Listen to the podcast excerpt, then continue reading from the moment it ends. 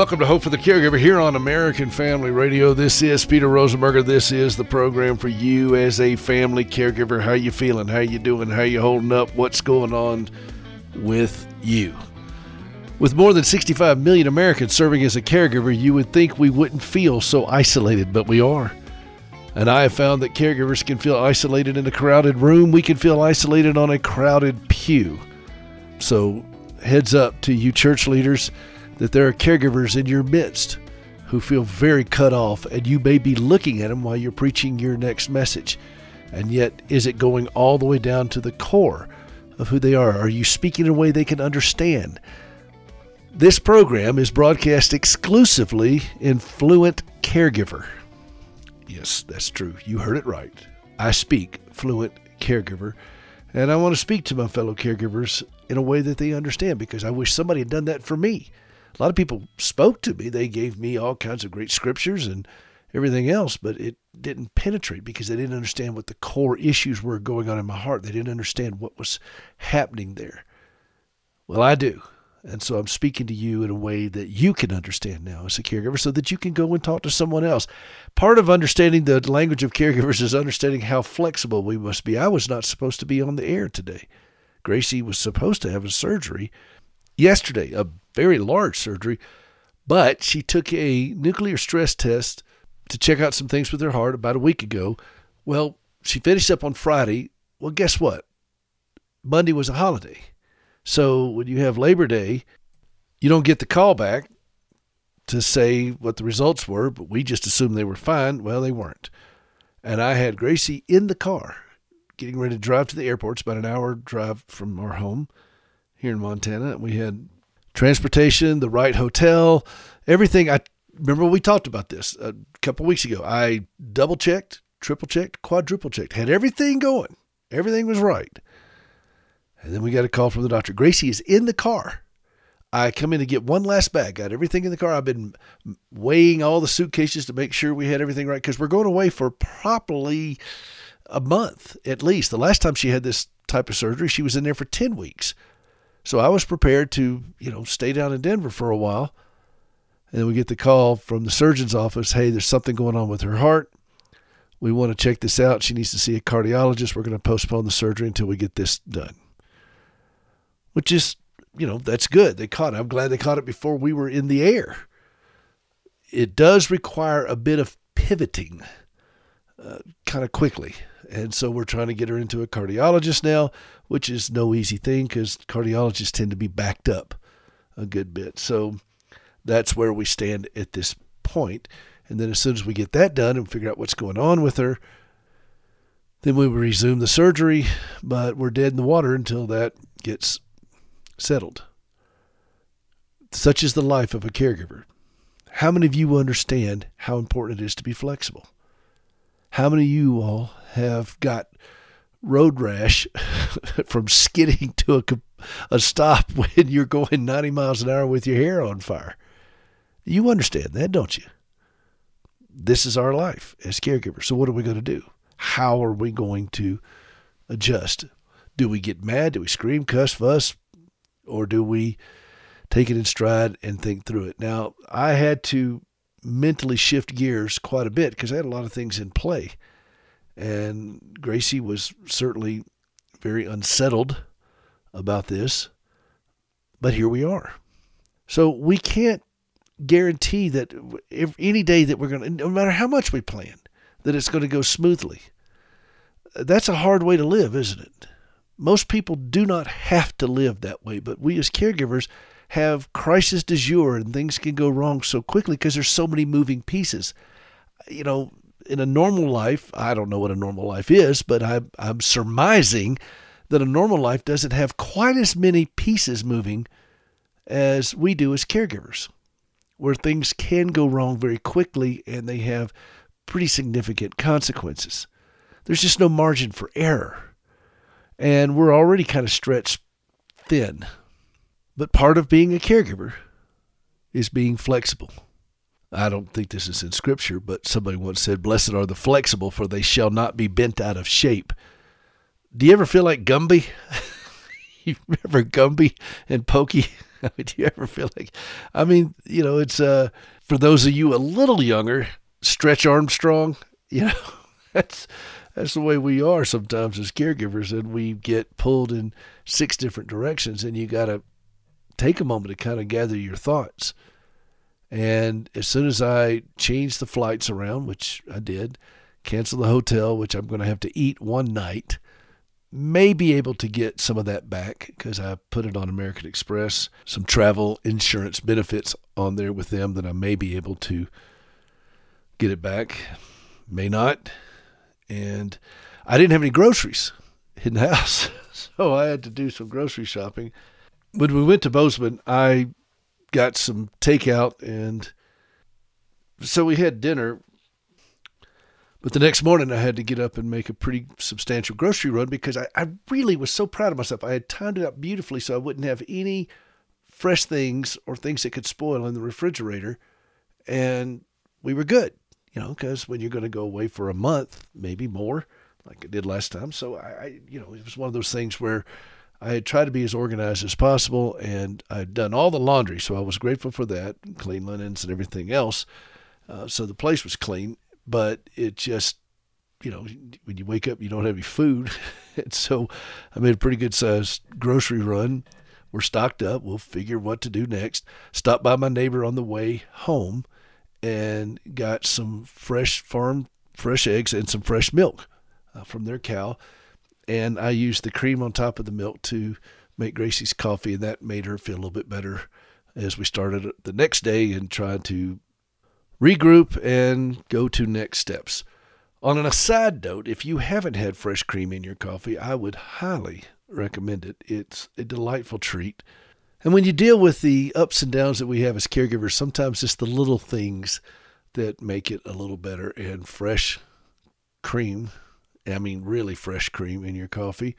I drink mine black. I mean, black with just brutally black.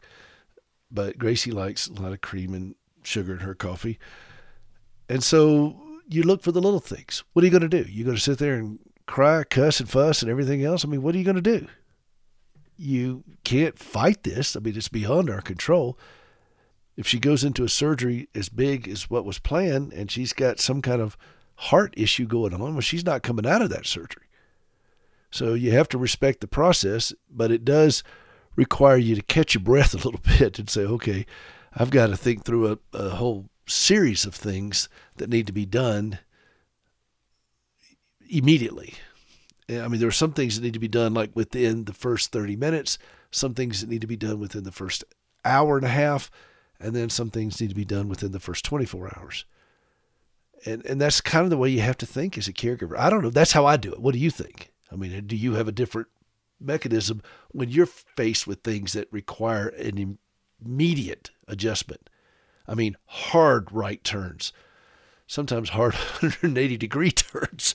But, you know, it's a little unnerving and, and you do get a bit of uh, disorientation and you have to kind of catch your breath for a moment because it's a gut punch to change your plans that quickly, particularly when you have somebody who has significant impairments and challenges, and she can't move that quickly. You know, she can't adjust on the dime. And I got to tell you, I'm not getting any younger, so it's getting a little more challenging for me to do it too. But that's part of the journey of us being caregivers, is that we have to be flexible and recognize that even in that, His sovereignty doesn't change, His presence doesn't abandon us, and, you know, I look at Paul, he wanted to do such and such, and he couldn't do it. He was constantly having to make adjustments in his life, shipwrecked, all those kinds of things. And he talks about that. Maybe we'll talk about that a little bit more because those are things that kind of stick with me through moments like this when buffeted by these swirling things that affect us as caregivers. But that's our life. That's my life. And I bet you that's a lot of your lives as well. Blessed are the flexible, for they shall not be bent out of shape. This is Peter Rosenberger. This is Hope for the Caregiver, hopeforthecaregiver.com. We'll be right back.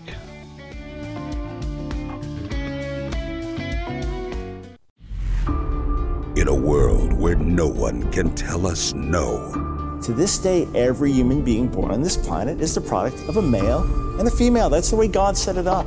God created us in His image. A place where Facebook and YouTube have no control.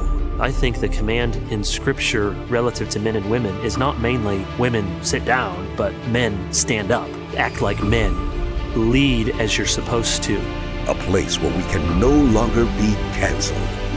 When the Scripture speaks, God speaks. And if you understand that rightly, then everything else simply falls into place. The American Family Association presents the AFA streaming platform. Just visit streaming.afa.net for the latest films, documentaries, and AFA original productions. You'll even find videos from some of your favorite talk shows. All you have to do is create a free account at streaming.afa.net. Introducing AFA Streaming, a new online platform that hosts all AFA produced video content, including documentaries, church curriculum, American Family Radio shows, and our Cultural Institute series. The Constitution only works in the atmosphere of Christianity. Critical race theory and intersectionality are new religious frameworks. The Christian must say, as Paul said to the Galatians, there is no new gospel.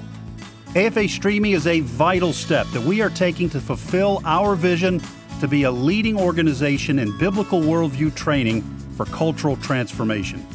You'll find top notch resources that address the issues of our day related to marriage, family, the sanctity of life, and many others. Start streaming today, streaming.afa.net.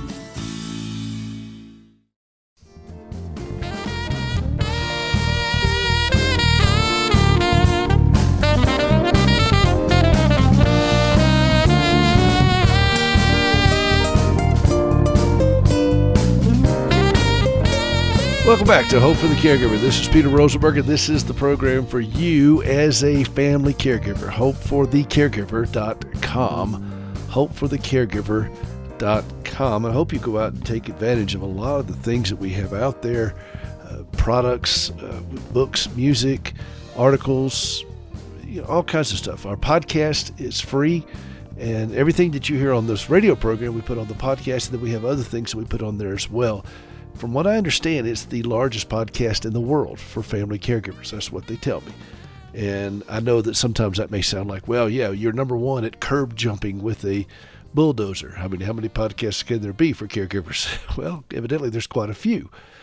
And um, this program seems to resonate with a very large audience, and I'm very grateful for that. I'm also very grateful for American Family Radio for broadcasting this, as well as the other affiliates, the Truth Network, and others who see the value of going out to the family caregiver and penetrating into that loneliness, that isolation. You know, isolation is the toughest issue I think we face long term as caregivers. We're just cut off. Sickness cuts people off. Disability cuts people off. You know, emotional distress and things such as that. We all we feel we, we just kind of withdraw, or, or we are cut off, or we are shunned either way, it's it's a very lonely journey. There's three I's that every caregiver deals with: isolation, loss of independence, and loss of identity. And all of those things make towards very dark times for a caregiver. Well, how are they going to get any better? How, how are we going to get healthier unless somebody comes to us? And that's what we're doing on this program. And why do we do this? Well, first off, as a caregiver myself, I understand the value of what it means when somebody comes into your distress and, and fellowships with you and just be with you. They just just hang out with you, spend time, listen to you. But more importantly, that's the gospel. That's what Christ did for us. He came to our isolation. We were cut off because of sin. No way we could go to him. He came to us. And so, as we do this for one another, we're modeling what Christ did for us. And I'm grateful to all the people that helped make this show possible and get that out. We were talking about disappointment and flexibility. Paul in Acts 16, I reference this verses 6 through 7, and they went through the region of, I don't know how you say that, Phrygia, Phrygia, how do you say that? Phrygia? They went through this region and Galatia, having been forbidden by the Holy Spirit to speak the word in Asia. And when they had come to Mysia, M Y S I A, they attempted to go into Bithynia, but the Spirit of Jesus did not allow them. And Paul really wanted to do these things, but God stopped him. And, you know, Paul had to learn how to pivot and be flexible. And he gave an account in his letter to the Corinthians um, about him beseeching God to remove a thorn in the flesh. God didn't do it. He says, My grace is sufficient. And you can look through all of Scripture and you see instances like this. Joseph really did not want to be imprisoned. He didn't want to be a slave in Potiphar's house. He didn't want to be in prison after Potiphar's wife um, falsely accused him. He interpreted the dreams for the butcher and the baker. I mean the the butler and the baker, and he said, "Hey, when you get to," he told the baker he was going to be killed, executed, uh, which he was. But he told the butler he'd be reinstated. But said, "When you when you get there, don't don't forget about me." And the guy forgot about him, or at least he didn't say anything for several years until Pharaoh had a dream. And you realize that God's timing is perfect. We look at time chronologically. That's where the word chronos in the Greek. But there's another word for time that is used throughout Scripture, particularly the New Testament, kairos, which means appointed time. When you see at that time, these are appointed times that God has decreed for this to happen at that time. And this is when it's going to happen. Well, do we still have those things in our life today? Do those things still apply to us? I don't see anything in Scripture that tells us that they wouldn't, that God has a time for everything. And the question then becomes what are the implications for us, particularly as caregivers? So when we face this disappointment this week of, I mean, I, I know, granted, disappointment with having a nine hour surgery is a little bit weird to wrap your mind around, but still, she needs to have this. And you face this disappointment, and you think, okay, well, what do we do about this? Do we trust that God has a plan in this? Well, of course we do. That's what Scripture tells us. Why, why call yourself a Christian at all if you're not going to trust that He has a plan? He's not sovereign in it. Scripture clearly communicates that God is sovereign and that He is intimately involved in all that's going on. But it also clearly indicates that He's not in any way obligated to tell us these things. And He asks us to trust Him, He invites us to trust Him. He assures us that He's not going to leave us. But we're not going to know all the things that He's doing. I have no idea why this surgery had to be canceled, other than the fact that if she's got some kind of heart issue going on, that we'll find out when we get to the cardiologist. I'll let you guys know. Then the last thing you want to do is put her under for a nine hour surgery. Okay, that's a no brainer on that one. But at the same time, you know, there are day to day things that we have to deal with as caregivers. You know that, I know that. And can we trust that he's just as involved in those as some of these big things? And what are the implications of all that? See, these are questions I ask myself a lot. It's not enough for me to just grumble and just go through the motions and do it. I want to understand more of what's happening from a theological perspective, biblical perspective. Understand what, what what's the precept here? What am I learning through this? What am I learning about God through this? What am I learning about myself through this? I find a lot of places in Scripture and also a lot of hymns that help me better understand these things so that I'm not just stupidly going through the motions. I've done that for many years. you have no trouble believing that, do you? You know, and I, I don't want to be that way. I don't want to be just a, you know, an oxen with a plow on his back that has under, no understanding of what's going on. And I don't believe that we're called to do that. I think God would have us ask questions and pursue Him deeply in these things, not because we're ever going to attain a full understanding. We can know God truly, but we'll never know Him absolutely because He's God. He's other. We're not. He's infinite. We're finite.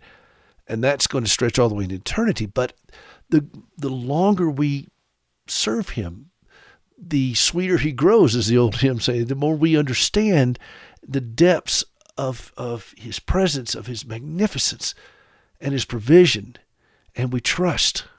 We get to know Him. We spend time getting to know Him and seeing how all of this matches up with Scripture in our life today. So that when we are hit with things that require us to pivot on a dime, to be flexible, to adjust, disappointments, all kinds of things, that we're not shaking and freaking out.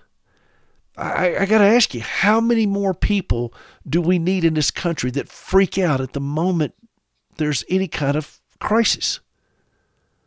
Do you want your surgeon doing that? Do you want your pastor doing that? Do you want your elected leaders doing that? Enough of them already do. We're looking for people who are measured to be able to give us that assurance. And then people are looking to us to be measured to help communicate assurance to them. How many of you all would just informal survey, raise your hand, not while you're driving, but just raise your hand. For all you Pentecostals, you could raise both hands. It's okay. Oh, that's funny. You know it is. But how many of you all would say that you're a bit more tempered, calmer, and measured as a caregiver by our spending time together through this program? That you have a bit more understanding of the journey and you're not as reactive as you used to be maybe a couple of years ago, maybe a couple months ago. Is that a is that a fair question to ask? Can I mean, may I ask that? And if so, why? Well, is it because I just bring this big bag of wisdom every week? No, it's because I have experience and I have walked these things and I still do. And I'm saying things the way you understand to say, oh, wait a minute, somebody else is walking this. Oh, well, that's why he, oh, that's, oh, that's how he did it. And then all of a sudden you could do the same thing. Well, where do you think I learned it from? I didn't just make this stuff up. Granted, I aggregated it from a lifetime of this, but I've had other people that I've modeled my decision making after. I didn't understand it. I didn't even have their level of faith, but I believed that they believed it. And I thought, well, okay. Scripture teaches this. When it says, Remember those who spoke the word of the Lord to you, when appropriate, imitate their faith. So I went and found some people whose faith was worth imitating. My father was one of those. And God brought other people to my life, and I looked at them. I looked at their life, I looked at their conduct, looked at what they did. And I thought, okay, this is how they're doing it in the midst of their journey. What about me? Can I appropriate that same thing? And I did, and I am, and I do, and I will. Gracie did the same thing. She's laying there in the hospital after her wreck when she woke up. This is 40 years ago.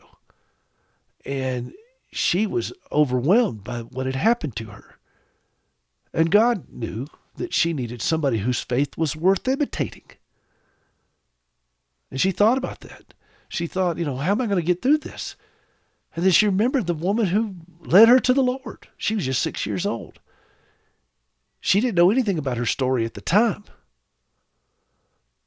But as she lay there in the hospital bed, she did reflect on it and thought that woman's faith sustained her through a nightmare. And that woman's faith was sustained in that. And Gracie said, Well, if, if, if she can be sustained in her situation, I can trust him with mine. And so Gracie borrowed, if you will, the faith. She looked at the one who spoke the word of the Lord to her and imitated her faith and recognized, okay, if she can trust God with her stuff, then I'll trust Him with mine. That woman's name, by the way, was Corrie ten Boom. And she had trusted God with the horrors of the Holocaust. And she led a six year old Gracie to the Lord. What do you think? You think that was a kairos moment at that time, at that appointed time, that Gracie would interact with that woman and Gracie would be prepared to have a legacy of faith like that?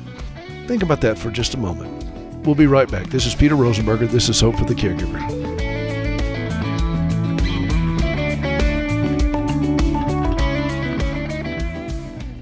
This is Frank Gaffney, host of Securing America, a program dedicated to protecting the country we love against all enemies, foreign and domestic, to the glory of God and His kingdom.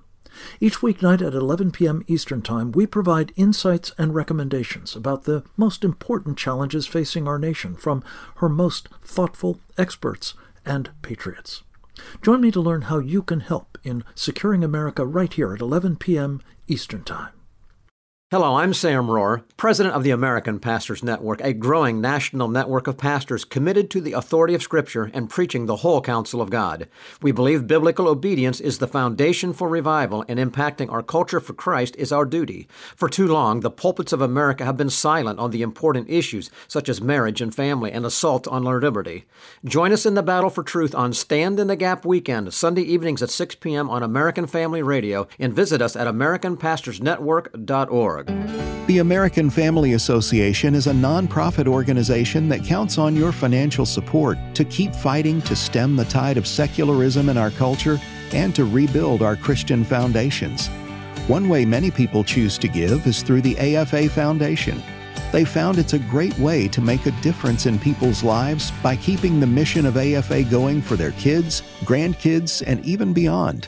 There are also numerous ways to give that can benefit you now by providing tax benefits and even income. Of course, it doesn't stop there, or should we say start there. The AFA Foundation can also guide you step by step in planning your estate and setting up your will so you can have the peace of mind knowing everything is in its place. It's a great gift to your family and to countless others. Will you take time today and stop by afafoundation.net all the resources you need are right there at your fingertips. AFAFoundation.net.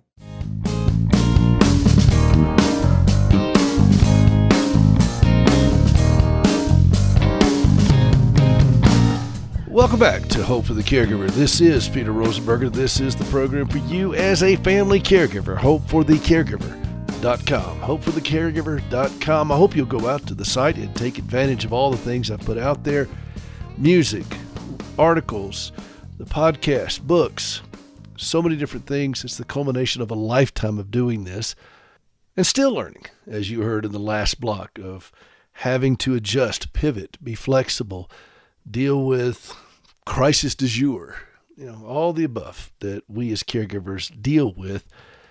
While we're on that subject, I was doing an interview this week with Moody Radio, and the host asked me an interesting question. She said, If people come up to you and say, I know how you feel, is that helpful to you for them to express that sentiment? I know how you feel. Is that helpful to you? And I said, No, it's not helpful to me. Is it helpful to you? I'm asking you all as caregivers. Is it helpful if, if I come up to you and say, I know how you feel? I mean, you know, maybe makes you not feel so alone, I guess, but does that really help you? Does that does it really matter? Does that really speak to the core need? You all know my story. You know how difficult my journey is. So I'm going to know how many of you feel. But that isn't what does that mean? And the host was kind of surprised. I said, if you want to speak to a caregiver, try this instead. Don't don't say, "Hey, I know how you feel," and because that makes it about my story. I I, I want to hear about your story. I want to speak to your heart and so I said, go up to a caregiver and say, I see you. I see you. And I see the magnitude of what you carry. And I hurt with you. I said, try that. So I say to you, my fellow caregivers, that that's you're why I do this program, because I see you and I see the magnitude of what you carry. I understand and appreciate and respect the magnitude of what you carry. And I get your text, I get your phone calls, I get your email. And I, and I understand that. And I appreciate how difficult this must be for you. And I hurt with you. I'm not interested in comparing your story to mine or vice versa.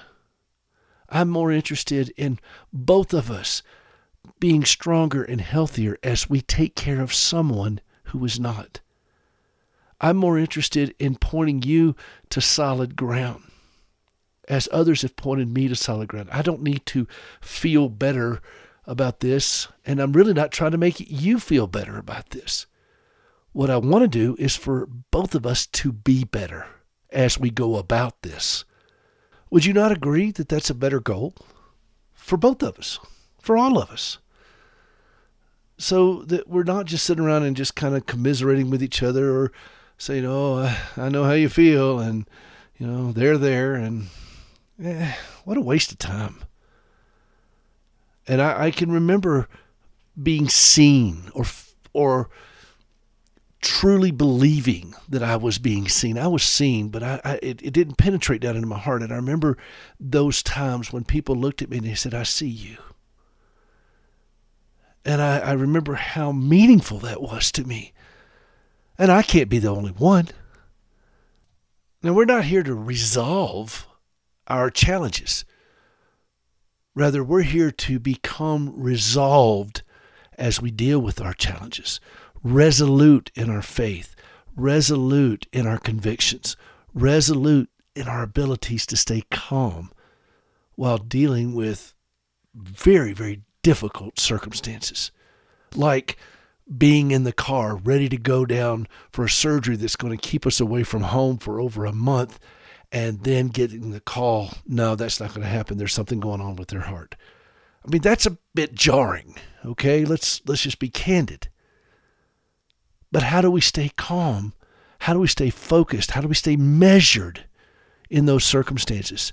Do you think that i learned how to do this out of my own skill set? Do you think i just you know figured this out? No way. I go back to biblical principles that tell me I can be calm. I can be still and know that He is God. I can go back to biblical principles that say, The Lord thy God in the midst of thee is mighty. Jesus took a nap in the boat while his disciples were flailing around. Do you not know, Lord, we're going to drown? Help us. Jesus knew that he came to this earth to die but he also knew that it wasn't going to be in a boat. So there is that level of faith and assurance. And I go back again what I said at last week's program. That surgeon who told me to go rest, we've got her. Well, guess what? Every day is a new day for me to understand better God's directive. Rest. I've got her. Rest. I've got her. I'm not saying God audibly spoke that to me, but everything in Scripture, I think you can rightly deduce. That's what He's saying. You be still. He's got this. The battle is the Lord, not by might, not by power, but by my, finish it, Spirit, says the Lord. The battle is the Lord's. This is what David went out to fight with Goliath, and he knew that the battle was the Lord's. And, and I think there's a point where we as caregivers, do we believe this? And if so, what are the implications? And if not, what are the implications? It's not enough for me to just say, okay, I believe this. No, when we believe God, it has life altering implications when we take Him at His word. Go back and look in Genesis 15, and I don't think we spend enough time there as the church universal here. I just don't think we spend enough time in Genesis 15. But Abraham believed God, and it was accounted to him as righteousness. We could unpack that chapter for days and days and days of the implications of believing God, not believing in God, believing God, taking Him at His word. And what does His word say? Thou wilt keep him in perfect peace whose mind is stayed on thee. Do we believe this or not? As caregivers? I'm asking you. And if so, if you say that you believe this, what are the implications? What does that mean to you the next time you see your loved one going into a seizure? What does that mean the next time you see the loved one in your life who's an addict or an alcoholic relapsing? What does that mean to you when you are taking care of an aging parent who has dementia and they're lashing out at you and they're cussing at you? What does that mean to you when you say, Thou wilt keep him in perfect peace whose mind is stayed on thee? Are you able to deal with all of those things and stay peaceful? Well, certainly not on your own strength. I can't. But Scripture says, Thou wilt keep him in perfect peace whose mind is stayed on thee. Can we keep our mind stayed on him in the midst of all those things? When the surgeon calls up and said, "Hey, there's something wrong with her heart. We're going to have to switch gears. You can't, do the surgery right now. We've been planning on this. I know that. You got your airline booked, you got your hotel booked, you got all these things booked. What do you do? Do we just freak out? Is that is that the the, the plan? Or do we take a moment, breathe in deeply, that will keep him in perfect peace whose mind is stayed on thee. He who began a good work is faithful to complete it to the day of Christ Jesus. I mean, these verses are all there for us. And then we could go to our hymnals and we could see things such as Morning by morning, new mercies I see. Great is thy faithfulness, which is actually right out of Lamentations. Do we believe this? Do you understand now why this program exists? Why I do what I do? Yes, I want to make sure we know how to do the task of caregiving. It's important. And each of you have various things you have to do that are extremely difficult and important. And there's no way that I could tell you how to take care of your loved one because there are so many different moving pieces, just like there are with Gracie. I mean, I looked at Gracie the other day. I said, Look, we have so many moving pieces in our life. We have to go slow. We have to think it through. We have to take a deep breath. But we're going to have to start simplifying our life as well because there's so many moving pieces. And nobody could just jump into our life and start handling this without an enormous amount of preparation, just like you. But I promise you, if we can just settle our hearts down and say to ourselves, Be still, my soul, the Lord is on thy side even in the midst of the craziness that happens. If we can do this, and the only way we can is God's power resting upon us. But we have to we have a task in that. We can't just, you know, sit there and passively say, "Okay, God, you do it. I'll just sit here and do nothing." No, we are called to do something, even if it's to stand still. And that may be the hardest thing we do as caregivers is to stand still. Because productivity is measured in how fast you move around, right? No. Sometimes the hardest thing we can do is stand still. Don't just do something, stand there. Because standing there is an act of faith. It is active faith of saying, you know what? I am not going to freak out over this. I am not going to run around like a chicken with my head cut off. By the way, I grew up in South Carolina. I remember Dad doing that out there in the backyard, cutting chickens' heads off. Dad listens to this program every week, and he'll get a big hoot out of that because I have four brothers and a sister, my baby sister, and she didn't appreciate it as much, but all, all four of my brothers enjoyed immensely watching these chickens run around, blood spurting out of their head. Yeah, I know it's a little weird, but you know that's my life. But I don't want to be like that. Why, why would we want to be that way? And as believers, how can the world look at us and say, well, look at these people. What, what kind of God do they serve? That in the midst of these storms, they're, they're acting just stupid. They're acting like idiots. See, we, we know something far greater. We know the redeeming work of Christ. We know the provision of God, the faithfulness of God, that even in harsh times, we are not doomed to that. That even that He is with us. And how we face these times, how we face this adversity, how we face these brutal challenges is speaking volumes to people that are watching. The world is freaking out. Do you not see it everywhere you look? It's freaking out. Should Christians be any different? Yeah. Yeah, we should. And yes, we can. And I say to you, yes, we must. So, even as caregivers, when we're faced with these things, let us resolve to be resolute and steadfast in our conviction that He who began a good work in us, even when the doctor calls and said, We're switching gears, I know you're on the way to the airport. No matter what happens, in the ER, in the OR, in the funeral home, in the drug rehab program, in the jail, in the divorce court, He will not abandon and He will see us through. By the way, that is Hope for the Caregiver. This is Peter Rosenberger, hopeforthecaregiver.com. We'll be right back.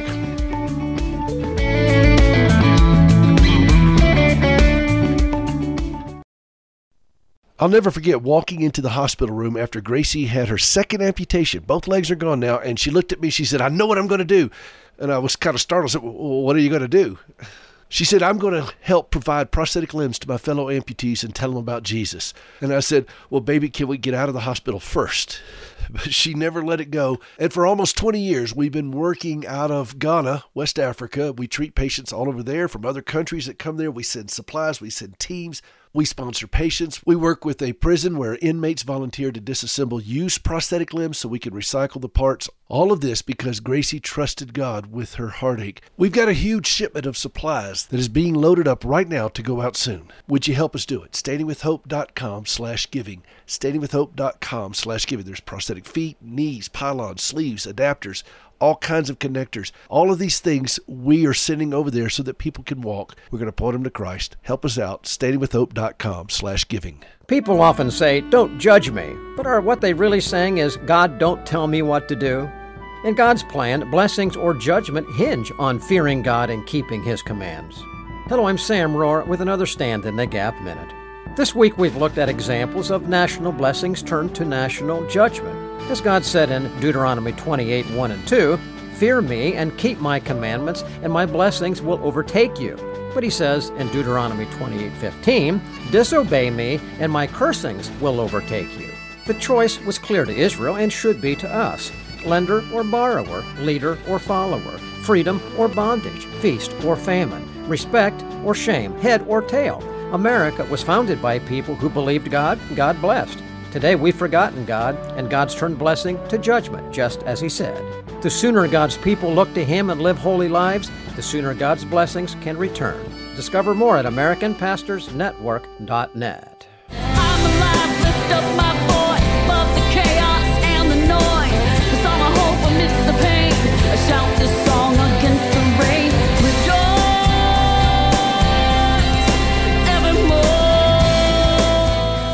Welcome back to Hope for the Caregiver. This is Peter Rosenberger. This is the program for you as a family caregiver. That's Gracie. Rejoice evermore. And that is from her CD, Resilient. And if you go out to our website, hopeforthecaregiver.com, you'll see more of her music. I hope you'll take advantage of it and agree with me, by the way, that she has more songs that she needs to sing. So I told her, I said, baby, you need to get busy here and get this thing taken care of so you can get back in the studio and start singing some more. Because I'm ready to hear her cut some more songs. So I'm going to put her to work. Real quick, I want to pivot just for a second. I want to give a shout out to a couple of different folks. There is a regular listener to this program down in Jackson, a wonderful friend who sends me such letters of encouragement. And I just want to say thank you. You know who you are, and thank you very much. I treasure every one of them. And I, I treasure all the letters I get from you guys. And I thank you for that. I, I scan them and I keep them in a special folder um, on my computer, and they're very important to me. And then I have a special drawer that I keep them in, all the paper copies of it as well. So I uh, I keep all of those things. Uh, I try to, and I appreciate it very much. I appreciate the comments that I get from you all, that you do feel understood, that you feel seen, that you feel heard, because that's that's the greatest thing you could say to me, as far as doing this show, is that I'm hitting the mark and speaking to you in a way that you understand. My book is written in fluent caregiver, you know, and I take a, a, a lot of joy in saying that because I didn't know anybody for the vast majority of this time who could speak fluent caregiver to me. I didn't know anybody who could speak in a language that I could understand until I started seeing scripture in that light and looking at the words that Jesus was saying looking at Scripture as a whole, looking at a Savior in love with a wounded bride. Just like me, I'm in love with a wounded bride. And I have a Savior that gets that. And once I understood that, then all of these things started piercing all the way down. It started making sense to me. But like learning any kind of new language, it takes time. You've got to spend some time in the in the village. You got to immerse yourself into it. It's not going to come easily. I can play the piano, but it didn't come easily to me. I can read music, didn't come easily. I can speak Spanish, didn't come easily. I'm not very good at speaking Spanish. I've learned how to speak Yankee. I mean, you know, I grew up in the South, so you know, I speak in you know the heavenly dialect of the South. and people up north, you people in the South, you talk so weird, you know. and I love, by the way, the difference between Massachusetts and South Carolina. I had to tell this to a friend the other day. In Massachusetts, they leave R's out of word like fi and kai and pike. But in the South, we add them back in like winder and yeller and idea. so anyway, so I had. I'm sorry, I, I digress. Hey, it's been a long week. All right, it's been a long week, but I I want you all to understand the words that I'm saying, the message I'm conveying. I want it to make sense to you as a caregiver. Okay? That's how I know that it's mission accomplished. And more importantly, I want you to understand the words of Scripture that speak directly to you from your Savior. That's more important than anything. It's difficult. It takes time. You you gotta you gotta spend some time there. You gotta, as Paul said, study and show yourself approved. It's not going to come through osmosis. I remember a lady telling about her son. She says, "Well, he sleeps with the Bible by his bedstand every night." Well, that's great, but does he read it? Does he open it? It doesn't do much good if you don't open it. And, you know, I used to try to tell that to my dad when I was studying for a math test, and I put the math book under my pillow, and it's going to get into my head. You know, no, he didn't buy it, and neither do you. You got to spend time with it. You got to wrestle with it. You got to struggle with it. And then you got to learn to see the implications of this in our life as caregivers, because I promise you, there are serious implications, transformative implications by what you believe and why do you believe it. And one of my favorite verses, I've been doing a multi part study on Galatians recently, and I've just enjoyed it immensely, but it's very challenging. But one of my favorite verses in all of Scripture, maybe the verse for me in all of Scripture, is I have been crucified with Christ. I no longer live. The life I live in the body, I live by faith in the Son of God. I love that verse. The life I live in the body, I live by faith in the Son of God. Well, what are the implications of that for me as a caregiver? The life I live as a caregiver. The life I live as Gracie's caregiver. I live by faith in the Son of God. She does not benefit when I freak out. She does not benefit when I become a hot mess. Been there, done that. Got the t shirt. Doesn't help her at all. The life I live in this body should reflect what I believe. The life I live as her caregiver, when I'm doing the dishes, when I'm doing the laundry, when I'm taking the phone call from the doctor, when I'm working with pharmacists, when I'm doing all these things, it should reflect what I believe. Would would you not agree? Is she served well if I'm just having a meltdown every time something happens? No. So, what about your situation? What do you believe? And I say to you, Christian, what do you believe? Is your loved one served well if you are so overcome with bitterness or with fear or with guilt or with shame? Does that help you as a caregiver? Any of those things help you? I would suggest to you they do not. I would suggest to you that that is where the battle is for caregivers. Because once we understand what to do with those things, then we are better equipped to deal with the doctor calling and changing gears, the pharmacist saying that your card didn't go through and you got to get these meds, all this other stuff. I mean, name it, all the things that we deal with as caregivers.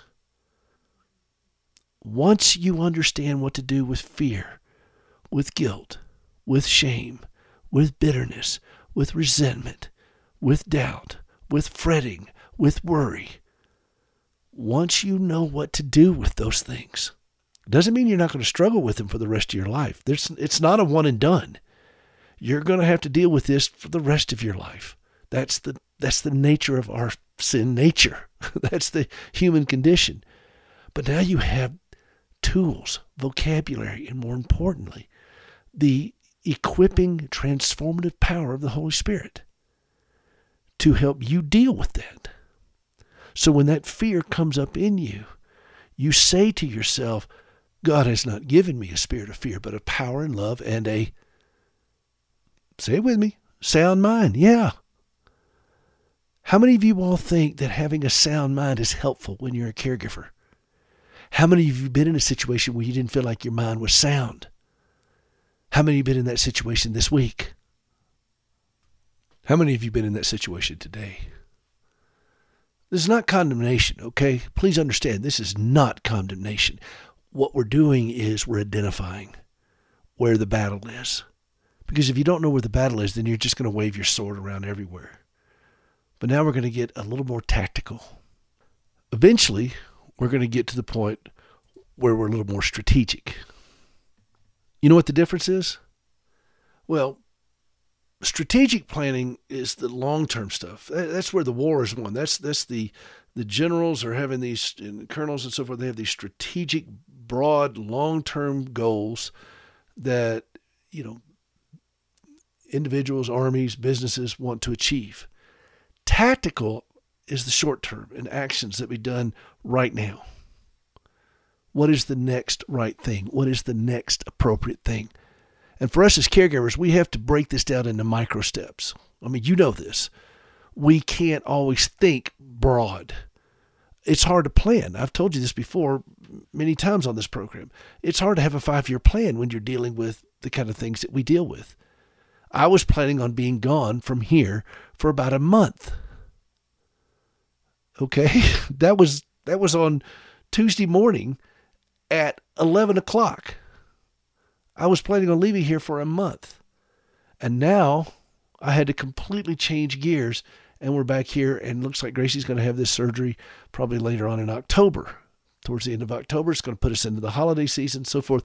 It's hard to have a strategic plan like this at times. That's why tactical is so important for us as caregivers to learn to do okay, what's the next right thing? Where is safety? Because at any given point, we're going to find ourselves in a quagmire. And so we got to know where the where the main road is. How do we get back on the main road? Where is safety? Where's solid ground? That's tactical thinking. And so the moment you get hit with something, and you will, so will I. I'll have something next week. I'll have something later on this afternoon. Where's solid ground? And that's where the principles of God anchor us. And my new book, by the way, A Minute for Caregivers, the whole thing is to point you to solid ground, one minute chapters. For you pastors who don't know what to say to a caregiver, don't know how to necessarily minister to a caregiver, it's an excellent resource because it's written in fluent caregiver. Again, it's very easy to understand, but it helps point people to solid ground. For you counselors, the same thing. Doctors that are listening right now, it's a great tool for those caregivers in the corner of your exam room while you're looking at someone who has some type of chronic impairment. Look over in the corner of the room. Who's taking care of this person? Are they in good shape? If not, what do you say to them? How do you say something to them? What do you recommend to them? Well, that's why I wrote the book. So that's tactical thinking. Strategic thinking is understanding that He's already won this thing. And we can be still and know that He is God. We can know that the battle is the Lord's. We could say, Be still, my soul, we could stand firm and see the salvation of the Lord. That's strategic thinking. And that's been done. Tactical thinking is doing the next right thing with that resolve, with that conviction. And that is Hope for the Caregiver. This is Peter Rosenberger. HopeForTheCaregiver.com. We'll see you next time.